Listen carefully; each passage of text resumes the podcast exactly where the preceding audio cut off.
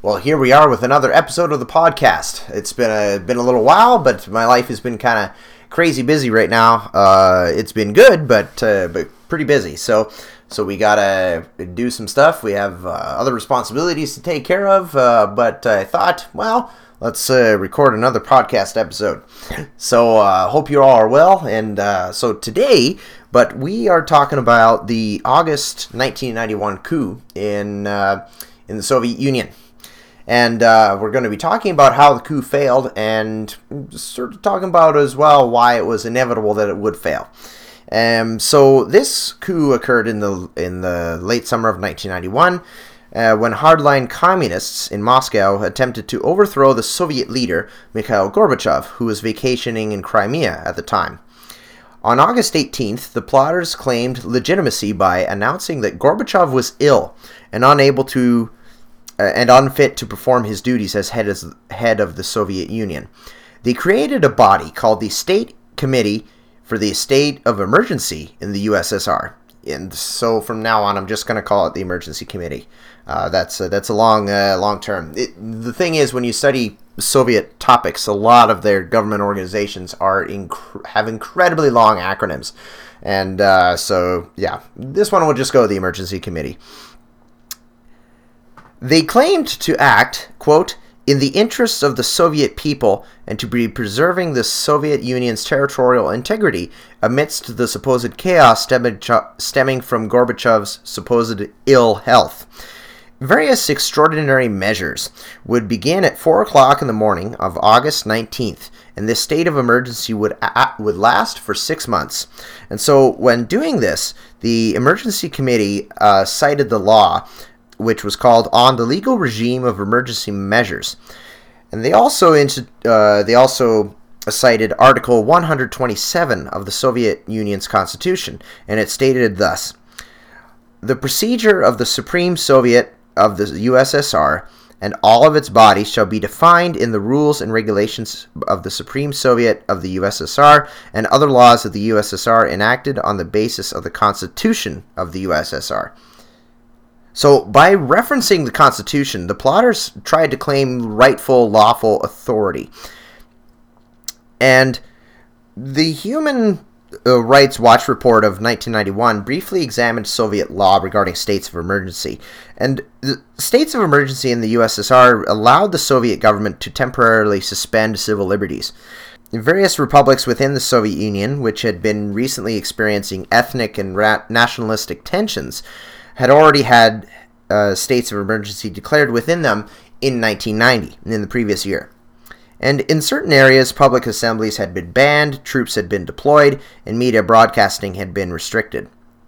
So, uh, just just a quick explanation might be a little bit helpful here. So, there's a Supreme Soviet of the USSR that was based in Moscow. So, that was the head, the the main council or the main governing uh, body, if you will, of the, the Soviet Union, while the Soviet uh, Soviet Union had various republics uh, within it. So there was the, the Russian Republic, which was the largest and the main one, where the most which was the most powerful, and then you also had the Ukrainian Republic, the Tajik, the Estonian, um, Latvian, and and so on and so forth. So what I mean by uh, the local uh, republics declaring states of emergency, that was a state of emergency within those local republics, right? And so the coup suspended opposing political activities and forbade mass movements and gatherings. So remember, the states of emergency allowed the Soviet government to um, suspend civil liberties. So the emergency committee was just doing this. State censorship was was restored, reversing some of the glasnost or openness. Free speech reforms conducted under Gorbachev. Communist publications like Pravda were restricted, as well as Izvestia and other media outlets. These restrictions would only be repealed through a special body of the Emergency Committee. Troops were also brought into Moscow under the command of General Colonel N.V. Kalinin, and Gorbachev was blockaded in Crimea. Gennady Yanayev, who was the vice president of the Soviet Union, took Gorbachev's place and was declared the Soviet Union's new president. Other prominent members of the new Emergency Committee government were Valentin Pavlov, the Prime Minister of the USSR, Boris Pugo, the country's Minister of Internal Affairs, A.I. Tizyakov, uh, responsible for transportation and other similar duties, and D.T. Yazov, the Minister of Defense. However, the coup did not receive enough support. When Boris Yeltsin, who had been elected as president of the Russian Soviet Republic, remember, not president of the Soviet Union, president of the Russian Republic, which eventually became Russia when the Soviet Union collapsed. Uh, when uh, Boris Yeltsin, he was elected the, the president of the Russian Soviet Republic on June 12th, 1991. So just about um, um, just about two months before this, this coup happened, he was elected the president of the Russian Republic. And Boris Yeltsin stood against these plotters, and he resisted Yanayev and his co conspirators, and the public rallied behind Yeltsin, and the emergency committee failed. It was over on August 20, 21st, just two days after the plotters' emergency measures had come into effect. Gorbachev was restored to power, and the emergency committee members were arrested, though in 1994, those who were still alive were granted amnesty, and though Boris Pugo had committed suicide. However, though the coup failed within days, it all was not well within the Soviet Union, as it collapsed only months later in December. Mikhail Gorbachev himself said that the August coup was a sign that things were seriously wrong in the country. And this was a book that he wrote called The August Coup The Truth and the Lessons. So, looking at the motivations of the coup, why did the emergency committee want to carry this out? And so, because carrying a coup is a huge risk, it is an act of treason. Thus, if the push fails, the consequences will be very grave. Uh, so, anyone wanting to take such risk with their lives must have a very good reason for taking part in the seizure of power. The members of the emergency committee had various reasons for their attempt at toppling Gorbachev. So, the, the first issue was Gorbachev's Perestroika and Glasnost projects. Uh, these were sweeping changes meant to revive the Soviet economy and give Soviet citizens more freedom, freedom of expression. Ironically, these reforms were a political problem for Gorbachev. Days before the coup attempt, the Soviet leader wrote a document known as the Crimea Article. In this, Gorbachev talked about how people were expressing doubts about the, the perestroika and glasnost reforms. People worried that, like the Bolsheviks' false revolution of November 1917, the reforms were giving empty promises for a rejuvenated Soviet society. The Soviet Soviets peop, Soviet the Soviet citizenry was uh, skeptical. In 1992, John Lepingwell argued that the changes were failing, which caused Gorbachev to lose popularity to Russian President Boris Yeltsin. And it must be kept in mind as well that perestroika, or restructuring of the Soviet economy, and also glasnost, the um, openness project allowing uh, more freedom of, freedom of the press and everything, Okay, good ideas, whatever, uh, maybe well intentioned, but the Soviet, many Soviet people were thinking well, this is a government project. This isn't me. This isn't a, rev- a, quote revolution from below here. This is a quote revolution from above. So this is where the this some of the skepticism came from. And finally, in his book, The August Coup, Gorbachev admitted that the the the emergency committee was able to amass uh, military personnel and in, and equipment independently without any agreement on the part of the comp- of the country's supreme legislative body. They were able to act on their own. The Supreme Soviet and its chairman, he said, did not stop the plotters from starting their putsch. This fact showed how inept and vulnerable the political system was at that time to instability. In the eyes of the plotters, hardline communists, and some of the military leadership, Gorbachev and his reforms were breaking down the order of the old Soviet system. This, the coup members feared, would lead to a degrading of Soviet values, security, and law and order. So, in a way, it it's kind of funny. Like it, sometimes um, in uh, studying this subject, I've I've seen the the plotters be known as um, conservatives. It, it, that that is so it's so weird talking about people in the Soviet Union wanting this to preserve the Soviet um, method and Soviet government and everything, you know, trying to keep alive a communist uh, system and uh, calling them conservatives. In in the West, that's just a strange, strange thing. Um, but anyway, that, I just found that that was um, quite a funny, funny aspect of it. Funny, funny wording. But in any case, um, so they were fearing that the glasnost and perestroika were destroying the very nature of the Soviet Union. It is worth briefly noting a document called A Word to the People, which was written in July 1991. Gennady Zyuganov, the future leader of the Russian Communist Party, had compiled this document with other Soviet leaders. The writers warned the military and other uh, institutions acting within the USSR, even the Russian Orthodox Church, he, they wanted them to band together and protect the Soviet Union from imminent collapse. It has been suggested that this document was an inspiration for the coup attempt, which occurred a month later. Ethnic and national divisions were also a concern for the hardliners. As freedom of speech came to war- the Warsaw Pact countries outside of the Soviet Union, such as Romania and Poland, citizens openly dis- expressed their disgust with the communist system. They actively pressured the local governments, causing them to fail. Instead of suppressing these movements with force, Gorbachev retreated.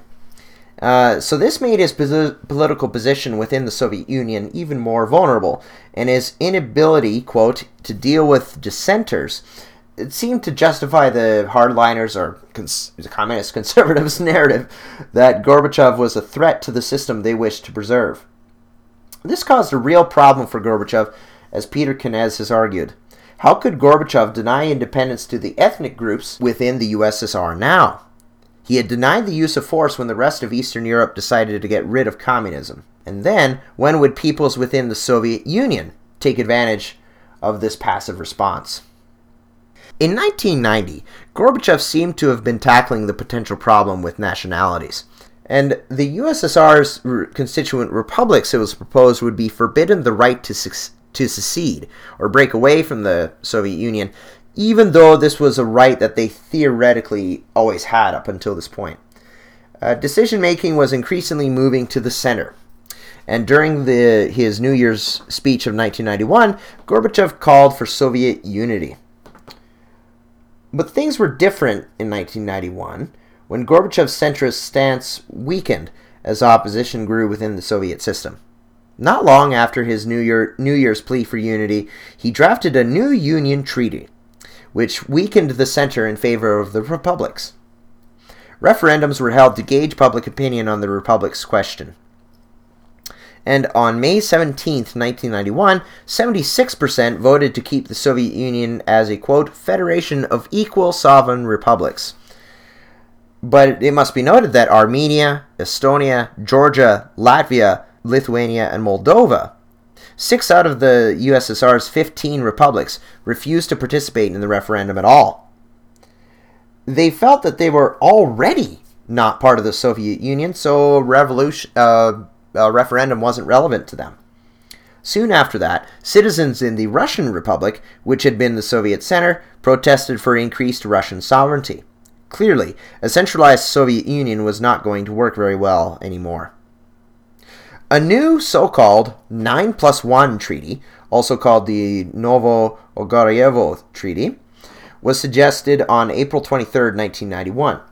This proposal was groundbreaking because republics and not the center would take part in the negotiations, giving the republics a much louder political voice. Thus, it could have calmed any anti Soviet resentment, the type of anger which was breaking up communism in Eastern Europe, because Gorbachev was willing to make such a concession to the republics. Eventually, it was decided that the 9 plus, 9 plus 1 treaty would be signed on August 20th, 1991. This was not to be, of course, for this was the second day of the Emergency Committee's time in power. So Gorbachev's retreat from Eastern Europe and his effort to appease the republics within the Soviet Union itself, it underlined the centralized Soviet system, but it also angered the party's hardliners who took part in the coup. Not wanting to surrender the old order to national divisions and the republics, the plotters took up the torch of Soviet patriotism and strong Communist Party leadership, which they saw as the only instrument through which the country would remain intact. In his book, The August Coup, Gorbachev described how he found out the putsch was taking place. On August 18th, around 5 p.m., he was working in his office while on vacation at Camp Foros in Crimea a group of unexpected visitors came to see him, and he wished to contact whoever had sent them. He then realized that all the uh, all the phones in his office were suddenly not working. The coup had started, and Gorbachev was isolated from the faraway capital in Moscow. Gorbachev asked the visitors who had sent them, and he remembers that uh, when he asked this, they were really nervous, and they actually answered his question. They eventually spoke up, and it was revealed that they had been sent by the emergency committee, uh, the coup plotters. And um, this tipped off Gorbachev because the emergency committee, this was an organ an organization that he did not establish. Gorbachev's rejected uh, the committee's state of emergency, and he said that the 9 plus 1 treaty that was previously mentioned had to be signed. Though his communication lines to the outside world were cut, Gorbachev filmed a videotape on August 19th in which he debunked the lie which the plotters told about his ill health. His doctor of six years also wrote a letter saying that Gorbachev had observed, quote, observed no substantial changes in the state of his health recently. On the evening of August 21st, Gorbachev refused to talk with some of the newly arrived coup collaborators until his phone line was connected. His demand was fulfilled, and he immediately contacted the Russian President Boris Yeltsin and the leaders of other Soviet republics. He also contacted the commandant of the Kremlin Guard, commanding him to quarantine the building. In addition to ordering a plane to land near Foros, where he was vacationing, he also even got to establish contact with American President George Bush. Gorbachev was able to establish effective command while under blockade in Crimea, and he eventually returned to Moscow. Meanwhile, Boris Yeltsin was in the capital, encouraging Russians to, to launch a strike in protest against the emergency committee plotters. Thousands of people demonstrated in the streets, not only in Moscow, where they blocked the plotters' tanks, but also in Leningrad, modern day St. Petersburg, and other places not directly affected by the coup. Why did the coup fail? There are many reasons, which I will outline here. First, not all of the military and security apparatus agreed with this ill fated project. The commander of the Leningrad military district did not join the coup, nor did Pavel Grachev, the head of the paratroopers. As as for the military and per- KGB personnel who did support the coup, they were actually uh, unwilling to kill their opponents. During August 19th to 21st, only three people were killed. Though these deaths were certainly tragic, they were due to vehicle collisions. The, this is not meant to cheapen their, their lives, but this shows how the benign the coup really was. These were not due to gunfire or any kind of, of violent action on the part of the emergency committee. Politics affected the military's loyalty. In his analysis of the Soviet military during the coup, John Lepingwell noted that the lower ranks and conscripts were typically more liberal. The new paradigm of perestroika and glasnost had an interest on the, had an influence on them, and they supported the people's opinions the higher ranked, uh, more hardline um, communist military personnel were not mobilized enough to help the coup succeed, and they were also seen as doing little to alleviate alleviate the low living standards of the lower ranks. So there was little reason to support them. Lepingwell also argued that the military would not be threatened in the upcoming Union Treaty negotiations. It would still have a role in a new Soviet order, so, not all of the military felt that a coup was needed to protect themselves or their role after the 9 plus 1 treaty would have been signed. Bruce Farcau has commented on coups and how or why they succeed or fail. He observed that conscripts, like those in the Soviet army, typically have less cohesion than higher ranked soldiers. The higher ups are also more likely to carry out orders effectively. Thus, conscripts are not good tools to use in a coup attempt. This was especially case in the, the case in the Soviet army, because democratic reforms had weakened the Communist Party, which had formerly been the glue and commanding body of both the USSR and its military. There is also the simple fact that as conscripts, they have been pressed into service. Therefore, in an abnormal situation such as a coup, they are less likely to be willing to follow their superiors' orders. It must also be remembered that military and political actions must cater to society in order to be successful. They are not in isolation. Gorbachev wrote that if the putsch, quote, had happened a year and a half or two years earlier, it might have succeeded. But by 1991, Soviet society had changed. So, dis- despite the skepticism towards glasnost and perestroika, which I mentioned earlier, they, they had made some change and this made the coup, you know, implausible by that point. And so the reforms had done their work, and as I discussed earlier, the centralized government of the USSR was giving way to the republics. It didn't have the power that it used to have over them. The USSR's with the relation, relationships with the United States and other countries had also changed dramatically, and the Soviet people had had a much more developed, shall we say, democratic consciousness. The international community was no, no longer saw the USSR as the boogeyman or antagonist, now that democracy was sort of creeping into the country. In trying to steal power and bring back the old ways, the Emergency Committee's coup was doomed from the start. People wanted democracy, not, quote, dictatorship and states of emergency. As mentioned before, the reforms had affected the military personnel, and some of those participating in the coup even started fraternizing with the local civilians. They had no clear mission, and they did not have to defend it against an external enemy, which might have rallied the, the population uh, towards their goals, but they weren't under external threat. Military assets and equipment should also be touched on here. Uh, the plotters had tanks in the Muscovite streets, and ships held Gorbachev under siege in Crimea.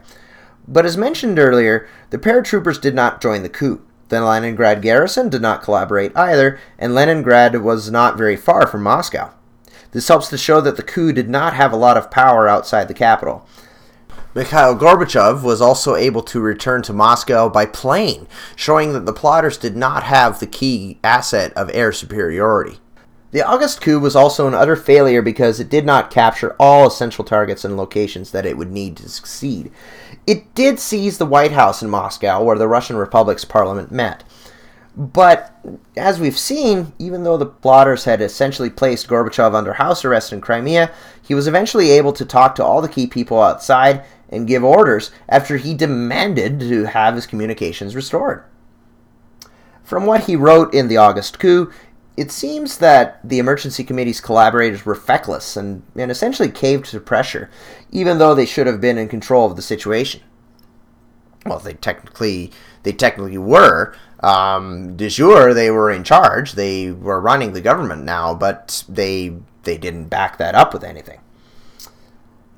However, since we are using Gorbachev's own memoir as a source here, we must be aware of any personal flavor he may have written into the account that would make him look stronger and more competent than those who tried to overthrow him. Nonetheless, the plotters did not properly take Boris Yeltsin into account. As mentioned before, Boris Yeltsin was elected to head the Russian Republic on June 12, 1991, with, with a strong majority Yeltsin had gotten 57.3% of the vote, while the runner up, N.I. Ryzhkov, received only 16.85%. Yeltsin was then seen standing on top of a tank being used in the coup attempt, and he called on Russians to strike and resist the anti constitutional, illegitimate seizure of power. Yet the plotters did not arrest Yeltsin, and he was able to lead the popular resistance against their efforts. Yeltsin also claimed control of the Russian military forces. As the Russian Republic, Republic's president, he had more political legitimacy than the illegal emergency committee. Under Yeltsin's leadership, young people who were now living in the era of perestroika, glasnost, and, and uh, emerging, emerging democracy were more than glad to resist the coup and erect barricades to stop its tanks. Another target was control over media and information, which the Putsch had failed to completely get under their grasp. The Emergency Committee did re-establish censorship, but the plotters did not effectively stop the Russian grapevine system of sharing information, which rendered state control of the media much less effective. Bruce Farcau notes, too, that this grapevine had existed during the era of Leonid, Le- Leonid Brezhnev, so by 1991 the system had had some good practice. The effectiveness of the grapevine is evident in that while the coup was focused in Moscow, the seat of power, people were still able to hear about it and even protest against the putsch in, in Leningrad. Even worse for the plotters, the media was able to work against them despite the censorship that they restored. Russian and even Western radio and television stations were constantly reporting on the situation. The Russian TV show Vremya, or Time, had an had an ironically humorous broadcast in that it was said that all was calm in Moscow, but then it showed the demonstration in Leningrad as well as Boris Yeltsin delivering his message atop of a plotter's tank. Television broadcasts were could also show the emergency committee members giving their news conference on the evening of August 19th. This news conference was rather unconvincing, as Gennady Yanayev sounded rather unsure of himself, and a skeptical laugh could be heard when he was trying to wish Gorbachev good health. The media made visible the emergency committee's incompetence. During the unconvincing performance at the news conference, the self proclaimed president of the USSR, Yanayev, was described as having, quote, shaking hands. The plotters could not convince Russians that this was a legitimate government, and they could not offer the Soviet people anything than, other than just hatred for Gorbachev's plans. Watching the coup unfold, one civilian in Moscow said that the economy needed to be strengthened, and that could not be done with tanks rolling down the streets.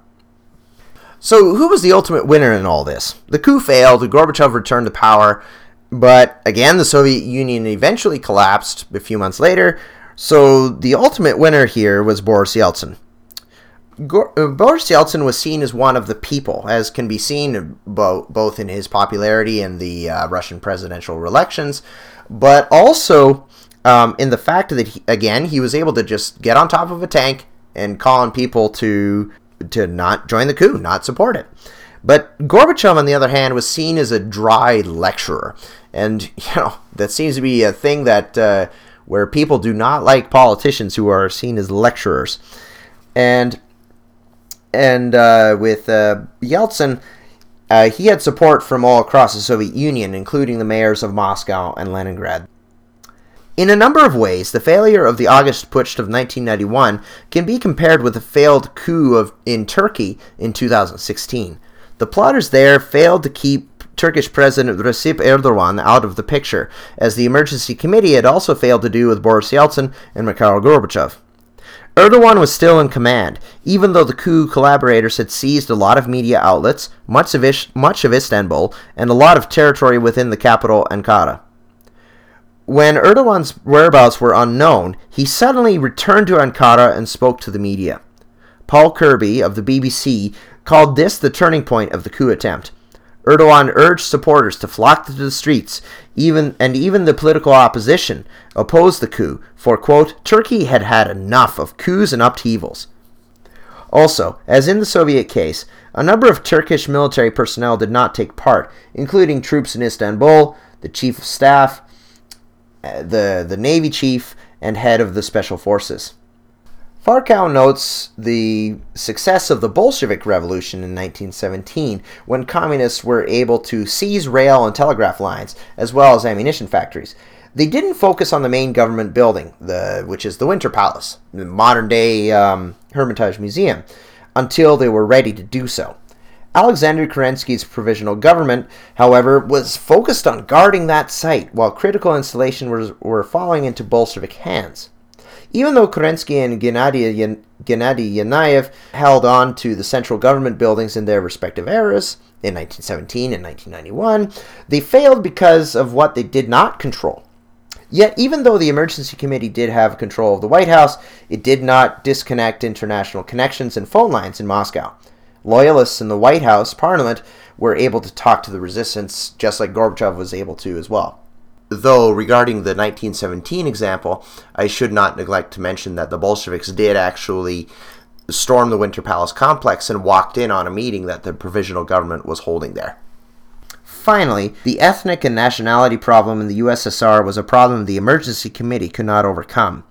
Over the period of Glasnost, ethnic voices were getting louder, especially in the Baltic republics. Ethnic Russians were moving away from places such as Latvia and back into the Russian Soviet Republic. But Russians were also starting to support Baltic independence. And when Ukraine left the Soviet Union in December 1991, many Russians living within that territory, uh, living within its territory, were in favor of u- leaving the USSR altogether. Again, the Novo Ogaryovo Union process, or the 9 plus 1 Union process, was a sign that the Soviet world was changing forever. Nine of the Soviet republics agreed to the creation of a union of sovereign states Belarus, Kazakhstan, Kyrgyzstan, Russia, Tajikistan, Turkmenistan, and Uzbekistan. Even though the coup interrupted the 9 plus 1 treaty signing, Gorbachev stated that the process had been timed perfectly.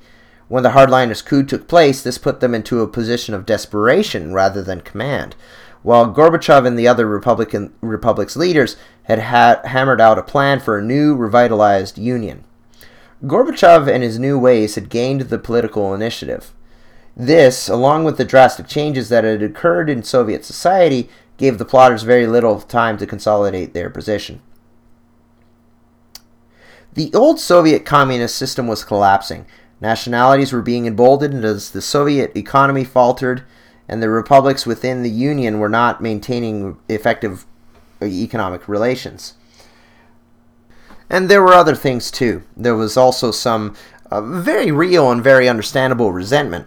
Uh, for example, in the Ukrainian uh, Republic, there was a lot of uh, resentment uh, against the, the Russian center of the Soviet Union over past historical grievances, including an, including an alliance from 1654 that annexed Ukraine into the Russian Empire, the Stalin era Holodomor, or the famine, and the Soviet government's gross mishandling of the Chernobyl disaster in 1986. Such memories made the breakup of the USSR more likely during the Union Treaty negotiations, or even if that Union survived, how long would it last? As Gorbachev said, the coup was a sign that the USSR drastically needed to change. Living standards were far too low, and the economy was faltering in the country. And so, along with the social and economic problems, there were the ethnic resentments and the republic's clamor for independence. The August coup cast doubt on the USSR's viability, and this only encouraged the republics to move closer to independence.